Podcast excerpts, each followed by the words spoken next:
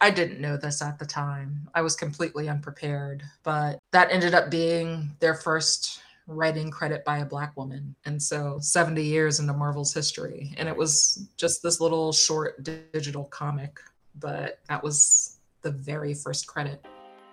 Hi, I'm graphic novelist Jarrett J. Krosoczka, and welcome to Origin Stories.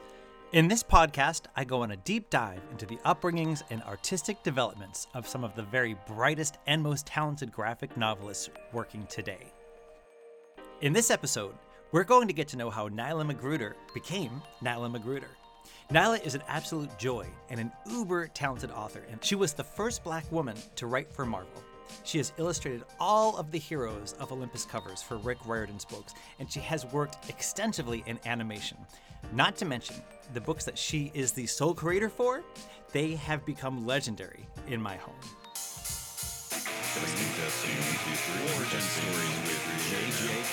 Origin Stories with JJK. Jarrett Krosoczka. Before we get into my conversation with Nilah, Origin Stories is sponsored in part by High Five Books, a beautiful and incredible indie bookshop here in Florence, Massachusetts. Check out StudioJJK.com/Origin Stories for links to buy Nilah's books from this fabulous indie. And while you're there, click around to pick up books by all of the guests of this podcast. Okay, on to my chat with Nilah Magruder. How are you? I'm doing pretty good. How are you? Hanging in there. Nilah, you will forever and ever be iconic in my home because your picture book, How to Find a Fox, has been read so many times in our home that it is held together by like Scotch tape and like bubble gum. Our son, we must have read that so many times. Oh my gosh. Huge home run, pal. And I remember we met at Comics Crossroads in Ohio, and we were tabling next to each other. And like we just were chatting the whole day, and I'm always looking for something to bring home to the kids to make up for being gone. And wow, that book, man, I'm telling you, it, like iconic, like that we will read that. I will read that to my grandkids. My wife and I will be reading that to our grandkids someday. So thank you for stopping to chat with us. But of course, what the show is all about, of course, is about getting to know how creative people in comics got to be doing what they're doing. And so I like to start at the very beginning because I love the idea. And I also love the idea of imagine being a young author and artist and getting to hear those stories directly from some of your favorite creators. My first question for you, and it might really be the only question I ask, and then we're going to get into a conversation, but what was life like for you as a kid? What was your home like? What was your family set up? What kind of art and stories were you consuming? What sort of laid the groundwork to create Nilah Magruder? My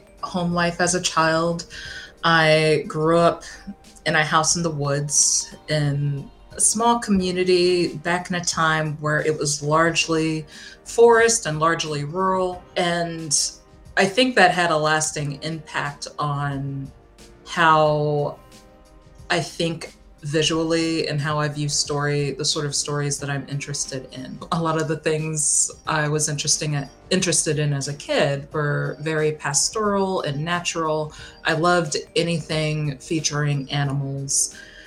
And honestly, I was isolated for a lot of my childhood.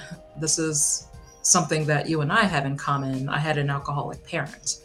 And as a kid, I didn't like to bring friends home because then they would see my dad, and whatever state that my dad was in, it was really unpredictable. I never quite knew what I was bringing friends into, so I didn't bring friends here very much, and I didn't go to friends' houses very much, and so a lot of my time was spent at home. But we were surrounded by this woodland, all of these trees and animals and so much nature. And that's really where I spent my time as a kid. Now, what I was interested in, like what I was ingesting, we had a small video rental store in the community, and this was long before Netflix. This was even before Blockbuster. We didn't have a Blockbuster within driving distance. I'm not even sure if Blockbuster existed back then. And so we had this local mom and pop rental store, and they would bring in videos from all over the world, a lot of imported movies and television series. And as a kid, I was interested in anything animated. If it was a cartoon, if it was drawn, I was there. And so like any cartoon that they had, I'd be like, Mom, can we get this, please? And I remember once I showed her one video that I hadn't watched yet, and I was like, Mom, can we get this? And she looked at it, she looked at the cover and was like, no. And she put it back, and we never spoke of it again. And years later, like I was an adult on the internet, and I saw this title called When the Wind Blows. And I was like, oh, that's familiar. And I looked at the summary, I looked at the art from the movie, and I was like, oh my God, that's it. That's that one movie that my mom wouldn't let me watch. And so When the Wind Blows is a British animated film about nuclear fallout. And it's about this couple, I think it's like a rural couple.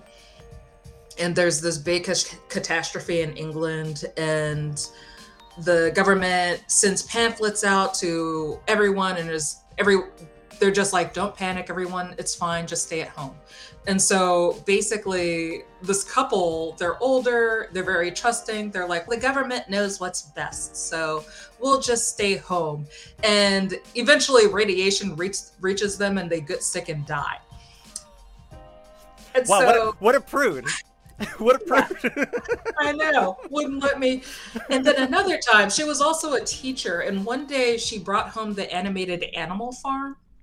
Wow. And my thing is animals, of course. And she looks at me and she's, do not watch this. And then she leaves it out. Oh. And so one day when she wasn't there, I popped it in the VCR and watched it. And I think I was like 9 or 10 at the time.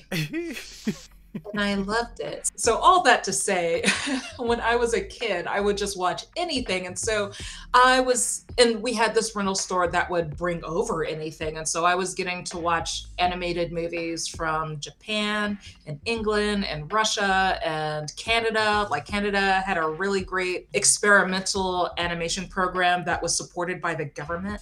And so they were producing just like wild animated shorts. And half the time I didn't understand what I was watching, but because it was moving pictures, moving drawings, I was fascinated. It's a lot of the stuff that I look back on that I loved as a small child. It's very experimental and dark. And then I lived in this woodland that was also creepy. A lot of animals lived here. And also a lot of people in the community were like fascinated because our home was situated, secluded. And so people would come drive through late at night just to see the house, or they'd walk through like it was a public park here. Oh. And so I had this experience as a child of just like constantly, our space just constantly being invaded by strangers. And it was like scary. You're in bed at night and headlights reflected on your wall. Yeah, and you're a little kid and you're just like, oh my gosh.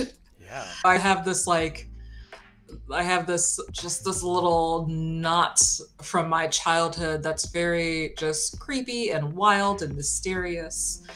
And then I write children's books. Yeah. It's not easy to be a creative kid who then you have worries, because then your creativity, which I've only realized now as an adult, like your imagination really creates scenarios in your head.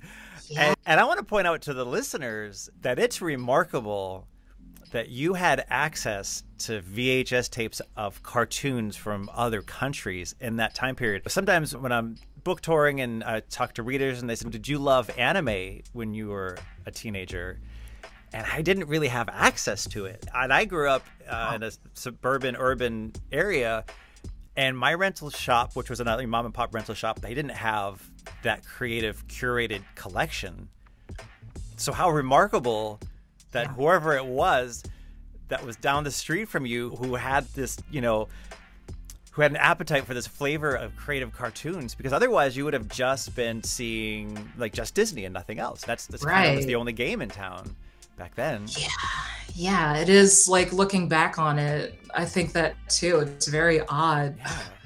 Like how we had so many dubs at the time, but also that this little spot in rural Maryland was getting all of these videos. And yeah, it was pretty, and this was before cable too. Like we didn't have cable at the time. A lot of my access to animation was through this little rental shop.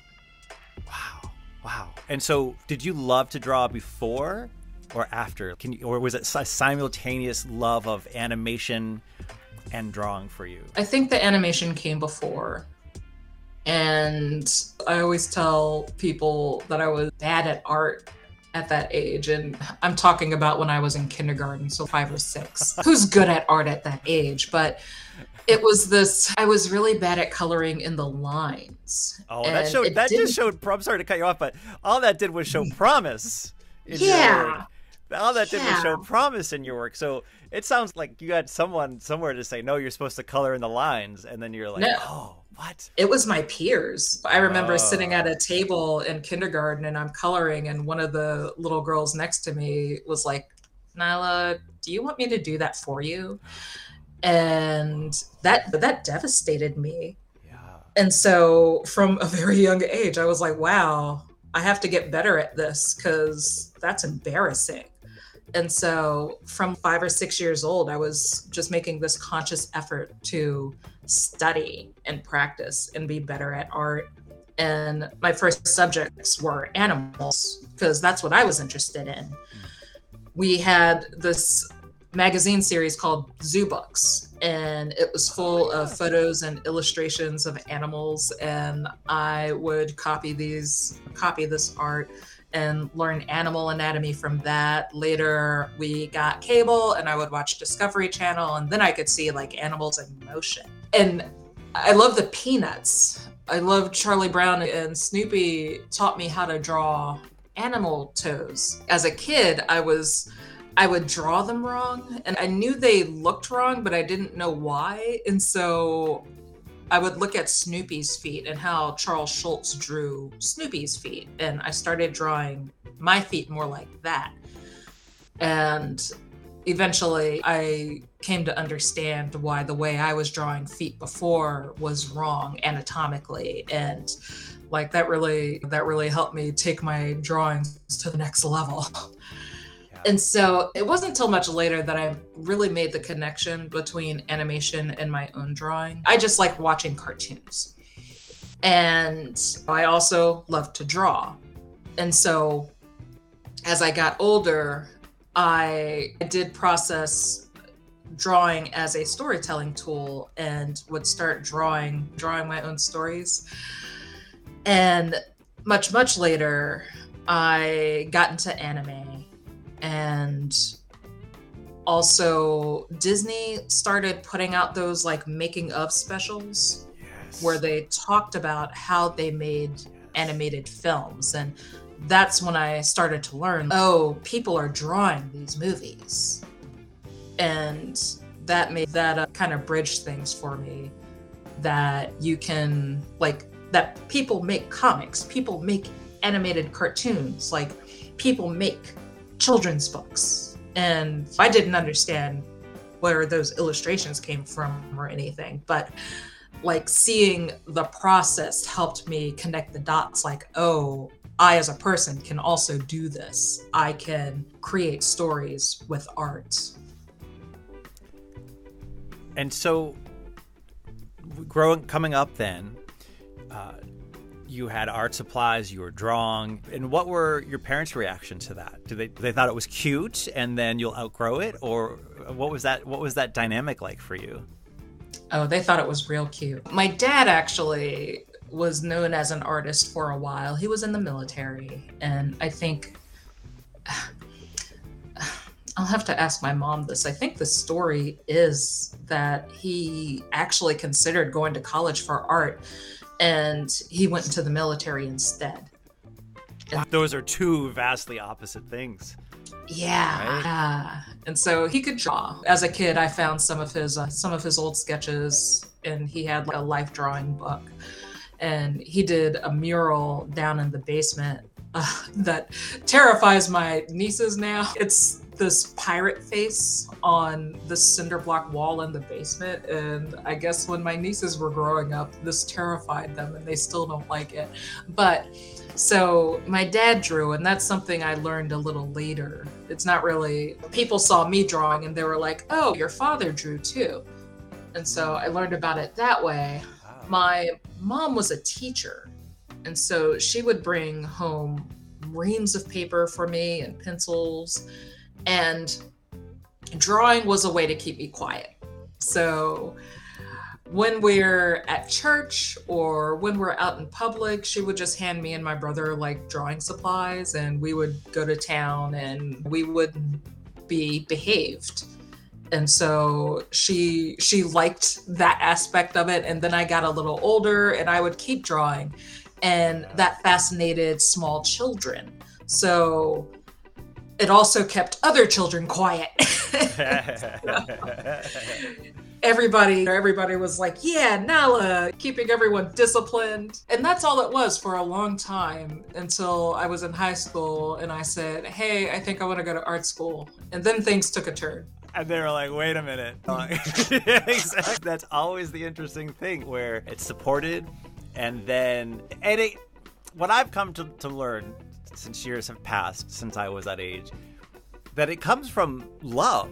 It comes from fear, which is love for the kid, of how is this kid going to grow up to support themselves, especially if it's a world that the parent or caretaker doesn't fully understand or know. And maybe it could be reading between the lines, but I never knew your dad, never didn't know his childhood, but he chose what, would be a more practical path. So wild that like history was echoing in you then getting to that age. And you went to art school. You went to college to study art? I did, yeah. What was your study? What did you study when you were there?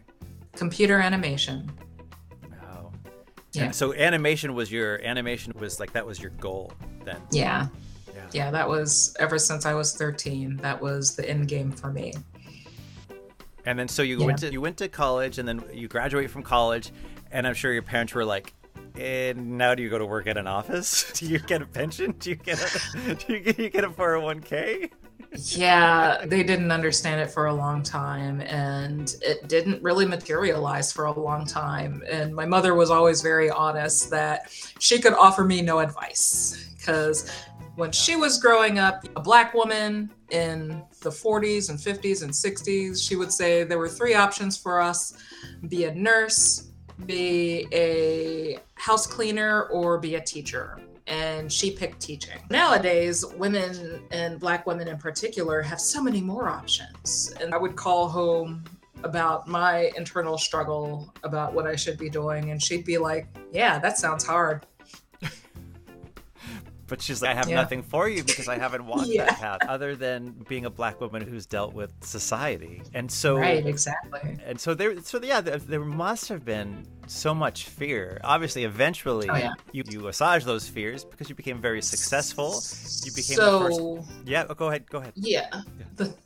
So basically, my parents could never stop me from doing what I was gonna do. And they both knew that. So they put the pressure on, but ultimately the reason I ended up going to art school is, so we tried an art trade school, art institutes, and that didn't work out.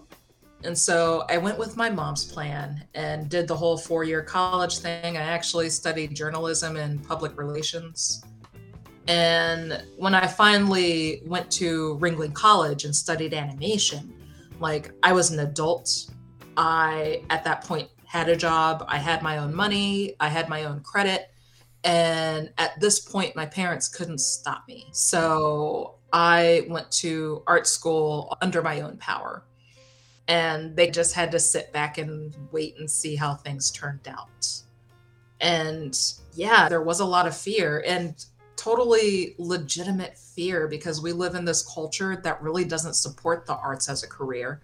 Yeah. Even now, it's really hard to be an artist because it's hard to get paid what we're worth. We're still fighting this like societal image of artists as poor and freeloaders and just an unnecessary expense. We're in a society where the arts in schools and arts foundations are constantly being defunded, and people don't really understand how much art and design impacts their everyday lives. And then on top of that, I think when you're a marginalized person, like your parents are always looking at what are the jobs, where are the careers that people that look like us are thriving? And that was not entertainment for Black people. You didn't see Black people in those Disney specials. And never mind that I was growing up on the East Coast and we really didn't have an entertainment culture here, at least not in TV and film. It's different if you're growing up in California and you're surrounded by studios, who's working in those studios. But here, like, there was no window to see where somebody with an animation degree could get a job. And it is also different when you're white. Like, growing up, I never had a search for characters that looked like me. I never had a search for seeing those specials. And so even though I was on the East Coast, I was like, oh, that's something I can do. Yeah. But when growing up, obviously that's ingrained if you don't see it. And because of your parents' lived experience, the odds were so stacked against their daughter's favor, and they want you to be happy and they want you to be healthy and they want you to succeed. But right. you were unstoppable. You just kept at it, and you had this love of art and story. And you said you studied journalism as well. So what was your first paid gig as someone who put words on a paper? Was it journalism? Was it for a newspaper? It was journalism. I think it was a food review. I think it was a restaurant review. Yeah, I worked for the arts and entertainment department of a Western Maryland newspaper chain, which no longer exists, sadly. But I got this job while I was in college. They were looking for interns, and I got the internship. And while I was interning, the editor who hired me was like, by the way, do you want to do some writing? And looking back, I'm like, what was the other part of this internship? Because all I remember is the writing. Like, they definitely asked me to write in addition to interning, but I don't remember what the interning part was.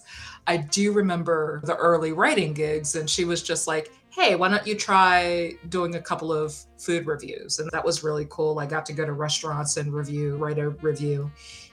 And then that summer there was like a regime change at the paper, and my editor rage quit. And I was like, I guess that's it for that job. And so I was like, that was fun. I worked for the newspaper for a few months. And then the editor who took her place called me and was like, hey, so I found your name on this list of freelance writers. Do you want to keep writing for us? And I was like, yeah, sure. And so he kept feeding me jobs, and I didn't review restaurants again, but he would send me out to review gallery openings and to talk to local musicians and speak to like local owners of dance companies and theater companies and just this wide array of things. And my mom bought me a car because it was freaking her out. I was basically walking around town at night to get to these jobs, and so she bought me a car so I wouldn't do that. And so I was driving all around Maryland reviewing, like writing for this paper, and I did that for 2 years through my junior and senior year of college, and then after I graduated. And I did it up until the point that I got a full-time job and just didn't have time anymore. And yeah, moms are gonna mom forever. Never not gonna be your mom. Never not going to be your mom, looking out for you. And so, granted you were pursuing degrees, but it sounds like that was also like a whole other master's degree in in learning about the art. So you were studying, the stories of so many people who were self-employed or making a go at making a living via a non-traditional means. True. You must have met so many interesting people. I'm sure that just soaked into the fabric of who you became. So what was your full-time job? You said you had a full-time job, so you left that. What was your full-time gig? I was a marketing writer for a health nonprofit. Yeah, sounds exciting. Was that super exciting? Yes, it was amazing. No, it was. Yeah. So it was in like the DC metro area, and the commute was very long. It was 70 minutes one way on the DC Beltway, and I'd have to leave home at 4:30, 5 in the morning to get there before rush hour. And it was a fine gig. This nonprofit runs a trade show. I think they do it every other year in Chicago. So while I was there, I got to go to Chicago and help coordinate this giant trade show, which was actually, that part was really cool. It was a fine job. It taught me about the corporate space. It was pretty close to what I went to school to do. And they paid me well for a nonprofit. I had a competitive salary. It was my first taste of money. Yeah, which is important to pay for things. Yeah. Your basic needs and enjoyment. For sure. And at the time, I was outlining this future in marketing and PR, and that was going to be it. But I still had this bug where I wanted to draw and write, and working in marketing wasn't fully fulfilling it. And so I decided I wanted to give it another go. I started just looking at art programs, just experimentally, and ended up applying a lot faster than I thought I would, and ended up going a lot faster than I thought I would. And is that for a master's degree? No, a bachelor's. Bachelor's. I have two bachelors, and it feels so pointless. Oh, here I am thinking I'm always concerned I'm not being a good listener. No, you went got a second bachelor's. I went and got a second. No one needs two bachelors. If you're enjoying my chat with Nilah and want to see the conversation, which includes visuals of the books we reference, check out StudioJJK.com /origin stories. I recorded this talk via Switcher Studio. Switcher Studio is a simple and powerful iOS app that makes your live videos look and feel like a professionally produced piece. Your iPad becomes like the production control room as you switch between your iPhone camera, which acts as a webcam, and your remote guest, any pre-recorded video or visuals you load up.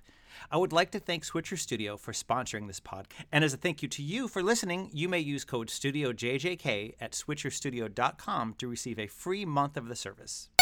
So hold up. You went and got a second bachelor's degree. I went and got a second bachelor. And what a different experience, too, of being an older student. You're not fresh out of high school. I'm sure your approach to the academics and what you were learning were so different, right? Yeah, honestly, I was an older student both times. I skipped a year. When I graduated high school, me and my mom fought over the art school thing, and then I ended up not going to college that first year. And so I was older when I went to that first four-year college, Hood College. It was actually a women's college at the time. So I was entering, I think, at 19 instead of 18. And then when I went to Ringling, I was 25. So I was not the oldest adult student there, but I was older than all the 18-year-olds coming in. Yeah. And it's a different perspective for sure. This was not my first career attempt. It wasn't at 18, there's so much pressure to choose a career, choose it now and go to college for that career and stay in that career so you can pay back those student loans. Yeah. And I didn't have that. Animation was I had my plan B already. I had my fallback career. I had my degree in marketing that I could always fall back on if the animation thing didn't work out. So animation was just fully personal choice that I was making. Yeah. Everything I did at that point, I did it as a fully consenting adult. And you, so then you had your second graduation and your family, didn't we do this 7 years ago? And so you're like launching into the world a whole second time. That's like a caterpillar becoming a butterfly twice. Yeah. Yeah, it was very interesting. Yeah. But amazing that you had the foresight to say, okay, let me reset. Let me really follow the passion like you. Yeah. And you learned a lot in that corporate space too, because we're artists, but we still have to deal with the corporations who publish the work or help promote the work. So what was your first paid gig after getting a degree in animation? My first paid gig was in publishing because I couldn't get an animation job. I entered Ringling at the start of the recession. Leading up to 2006, 2007, all of the feedback coming out of Ringling was, come to this school and you'll get a high paid job in animation. And speaking of marketing. Right. And then I entered Ringling that year, 2007. And like we're in school, we're just watching on the news all the jobs drying up. Oh. And so it was basically for all of us, it was like this 3 or 4 year wait to see, will there be jobs when we get out? And for me, there wasn't. So my first job out of Ringling, I graduated in 2010, was a publisher in Maryland. And I was falling back on my previous career for that. I had, because of my earlier experiences, I had the credentials for this job. I stayed for 7 months. It was a position that ended up being not as advertised. And And during this year that I was home, it was difficult. My aunt died that year, and so my family needed me at home, but also so it reignited that fear my mom had of me leaving. And so I was really trying to stay in Maryland. And at the same time, like there was just this thought in my head that I hadn't given animation like a full try. Like I was trying to find work while being at home because I had nowhere else to go, knowing that all of the work was in California and no one would hire me here in Maryland because most places they wanted someone right away. And like, why hire someone in Maryland and wait for them to move out when you can just hire one of these thousands of people hanging around LA looking for work? So I ended up just packing all my things into my car and moving to LA that summer, that fall, 2011. And so at this point, I'd been out of school for over a year and still did not have a job in animation. And I was writing completely on my savings. And the savings, once I got to LA, the savings dried up very quickly. I was completely broke. And I was applying everywhere and getting nowhere. I got so desperate that I was applying for retail and that wasn't working out either. It was so dry, I couldn't even get a retail job. I applied for an unpaid internship and I didn't get that either. I couldn't even get a job where I worked for free. And I was ready to throw in the towel, but I didn't have enough money to afford to move back home. You couldn't afford to even buy the towel to throw it at that point. Yeah. Like wow. My mom was paying my rent. And she could have barely afford that. Like my parents were both retired. And in January 2012, I happened to see a listing on Ringling's job website for a little company in Burbank. And I got an interview there. They were They did mostly live action work, but they were hiring their first in-house artist. And the company was run by Florida State alums. I think it's Florida State. I can't remember now. Wow, it's been a while. But, oh, that's embarrassing if they watch this. But they had this Florida connection. So they, when they were hiring for this position, they decided to put a listing on the Ringling job site because Ringling is also in Florida. And I got the job. Yes. And that was my first LA job. It was, the company's called Soapbox Films. And at the time they were doing a lot of like marketing and live action production, mainly for Disney. So if you ever heard of like Movie Surfers in like the early 2000s, I think, the Disney Channel had this program called Movie Surfers. And Soapbox, like back in that day, Soapbox was the one developing that. Yeah. They do a lot of production with the Muppets. They're one of a handful of studios in LA that are equipped to work with the Muppets. Whoa, that's not an easy thing to get. Yeah. And they do what is called Toolkit for animated films. Toolkit is like just, it's a package of assets that the studios will use to advertise their animated films. And to develop Toolkit, you need a storyboard artist. And that's what they hired me for. That's fantastic. So now you're getting paid to draw pictures that tell stories.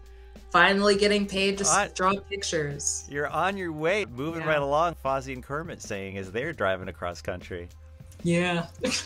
Oh man. And so that must have led to other things, right? It allowed me to stay in LA.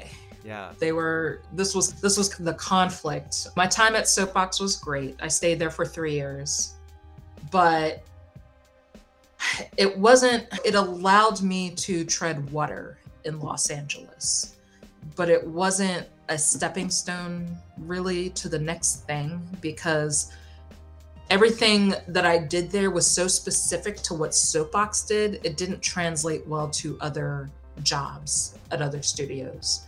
So I couldn't use anything I was doing there in my portfolio. So if I wanted to work in TV and film, which was still the goal, I had to develop my portfolio pieces outside of work. At this time, I had my day job at Soapbox, but I was also still figuring out what is my career though. Yeah. And there were times, like I'd go through this cycle at Soapbox where I would try really hard to get out. So I'd be submitting my storyboarding portfolio to other studios and nothing would materialize. And I'd give up after 6 months and I'd say, you know what, let me just hunker down and focus on my time here at Soapbox, and maybe this can become a long-term career. And so I would really like put all of my energy into being like the best Soapbox employee I could be. And then after 6 months, I'd be like, I can't take this. I can't do this anymore. I have to get out. And so I'd re-up and put all of my energy into storyboard portfolio stuff and try again. And I did this for 3 years. And meanwhile, I fell into comics and children's books a little bit, because at this point I was so desperate for money. I was so desperate. Like I was just like clinging on by my fingernails. And I just needed something to work. And so I was utilizing the skills I had, which were basically writing and drawing. And I started a webcomic, and I joined Society of Children's Book Writers and Illustrators so I could learn how to make children's books. And I was doing picture book dummies and trying to write novels and looking for an agent and drawing this webcomic in my spare time outside of Soapbox, and also putting storyboard portfolios together. And so I did this for 3 years. And then finally in 2015, everything changed. I submitted my webcomic to the Dwayne McDuffie Award for Diversity and won that. Hold on. You were the inaugural winner, too. I was the inaugural winner. You were the first person ever to win that award. It was bonkers. Yeah. I was so used to losing at that point and the competition was so stiff. I was like, I got nominated and I was like, that was a fun experience, but I'm never going to win. A little webcomic with a very small following is not going to win against all these like actual comics. I was up against Ms. Marvel and I believe Shaft by David Walker and Hex 11. And I was just like, that's the end of the road. But it won. MFK won. Yeah. And it was the start of a very different, it was the start of things for me. Yeah. Yeah. And I do think film and graphic novels, they do have a lot in common. I look to film to inspire how I write my graphic novels. And I have to say, so a couple months ago, I was just binge watching some shows on Disney Plus, and they have this show that's about the history of Marvel. And then there was one episode about the women of Marvel and the women who've written for Marvel and how certainly they were there in the beginning, but they weren't necessarily writing the stories. It was everything back then in the world of comics, like most of the world too, and most of the country was chauvinistic. And so I'm just watching and I'm so fascinated hearing these stories of these pioneers. And then you pop up on the show. I was like, wait a minute. I didn't need to see the little name at the bottom. Like, I know that's Nilah. And you became the first Black woman to write for Marvel Comics. Isn't that bonkers? Like, it is bonkers. Tell me about that. Tell me about your mom's reaction, because there is something you'd said in the show was something about your. Back in the day, was it like your mom's friends giving her flack or something? Oh yeah. I don't even know if I've told my mom that I'm the first Black writer for Marvel, because some things I say about my career just mean nothing to her. So, but like I said, moms are gonna mom. Moms are gonna mom, no matter what. But I didn't realize the extent of this coming up. But when I decided to go down this path.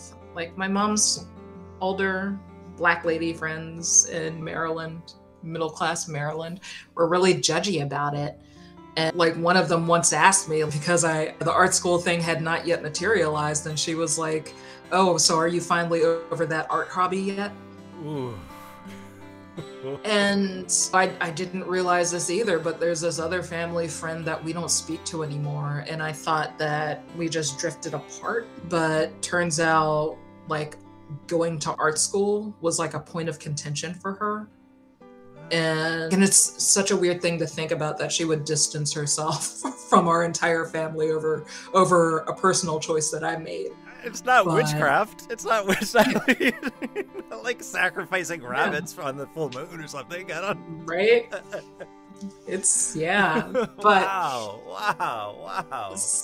So, like, my mother wasn't telling me about this. She wasn't telling me that, like, her friends were coming down hard on her. And she had to defend me and defend my choices. But when I started working for DreamWorks and Disney, she finally got her vindication, because she would say, hey, my kid works at Disney now. And they understood that. Yes, they certainly did. Yeah. And run us through some of your credits because I know you from the book world, and I know that you've done stuff for DreamWorks and Disney, but what kind of jobs have you done over these years? So I was a storyboard revisionist on Dino Trucks at DreamWorks. And Dino Trucks is a Netflix show. You can watch it on Netflix. It's just what it sounds like. It's dinosaur trucks. And it's based on a children's book. You can't escape now. We're bringing you over just the same.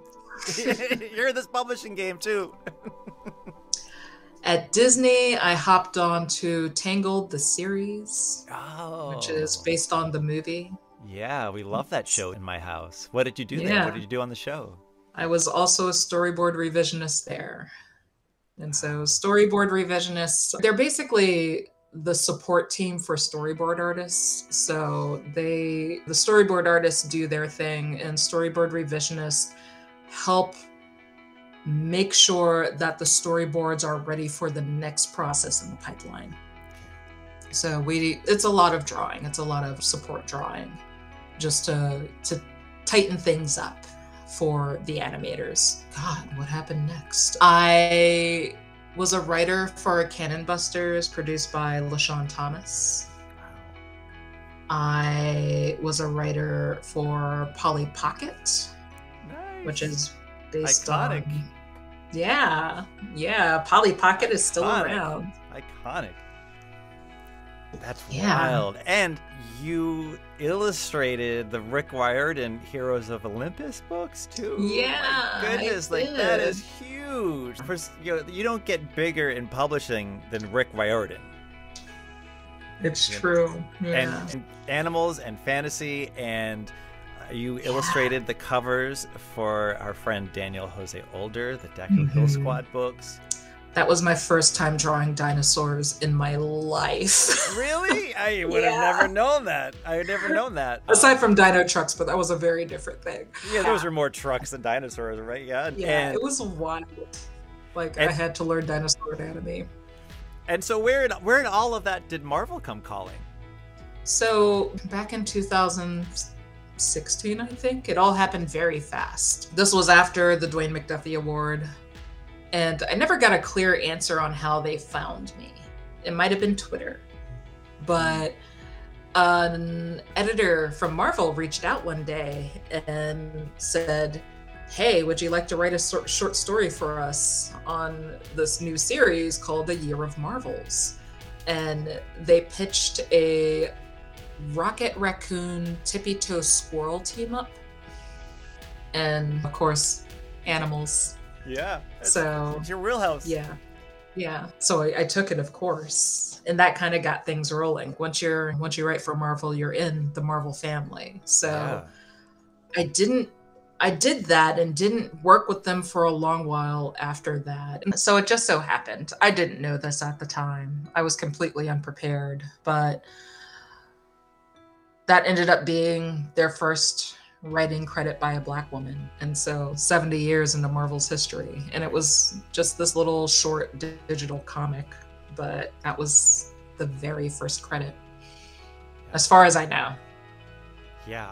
So what a mix of feeling this honor of being triumphant and also being like, it's been 70 years, guys. Yeah. Right. Yeah, that is a barrier being broken in 2016. Yeah, it's really hard to be proud of. It's definitely a distinction. It's a distinction, for sure. Yeah, yes. But it's also that. Yeah, and I also understand. I was excited when I read about this, and I don't want to take up your entire day because I'm sure you have a lot to do and animals to take care of. I see that crate behind you, and I'm curious. But do you have a dog? What is that crate behind you? Yeah. I do have a dog. I've also been fostering dogs. Aww. And I just ordered some chicks. So in a few months, that might be the chick pen. Nice. Yeah. Oh man, that's great. I have 3 dogs, so the dog people were right there, man. Yeah. So I read about this in Publishers Weekly, and I followed you on Instagram and stuff, and I love the cartoons you make. And you have a story of your own. Tell us about Real Love. That's coming out from Random House Children's Books. Yeah, so this is based on a trip that I took when I was about 11 or 12 years old. And it was this formative experience I had with my mom in North Carolina. And I learned to fish, and I met a boy, and it was a trip of only a few days. It wasn't a very long trip, but it transformed me at a transformative time. And so it's a graphic memoir about my real life experience.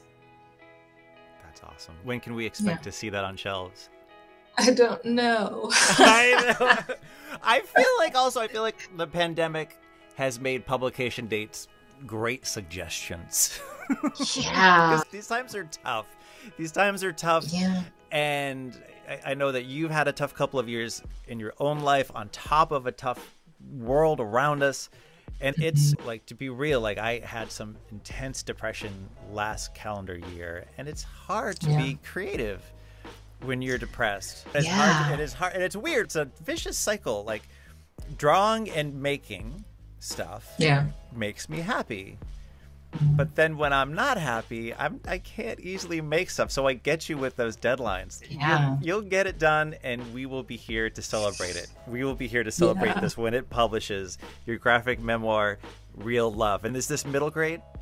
Yes. Yes. My goodness. I'm in awe of you. I'm in awe of your perseverance. I'm in awe of your parents for supporting you and being fearful for you because they love you.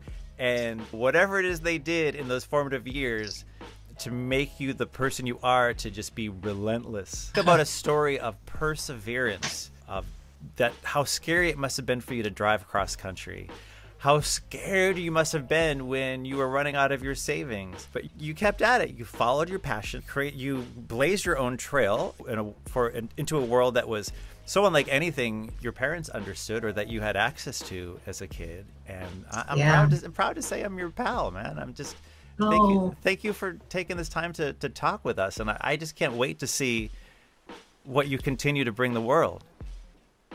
Oh, thank you so much, Jarrett. It's been awesome. It's good to know you too. I have so many peers in comics that I feel like I'm just trying to follow in your footsteps, and you guys really set an example for me of what I can be in this industry. So I'm just trying to live up to everyone's expectations. No, we're all in this together, dude. We're all in this together. We are all making work for the kids that we were. Again, thank you to Nilah for chatting, and thank you for listening. If you're interested in picking up some of Nilah's books and you'd like to order online while supporting a human with a dream, head to StudioJJK.com/origin stories for links to the local bookshop near me, High Five Books, a wonderful sponsor of the show. All right, until next time, again, I've been Jarrett Krosoczka. Find me across all social media channels at StudioJJK.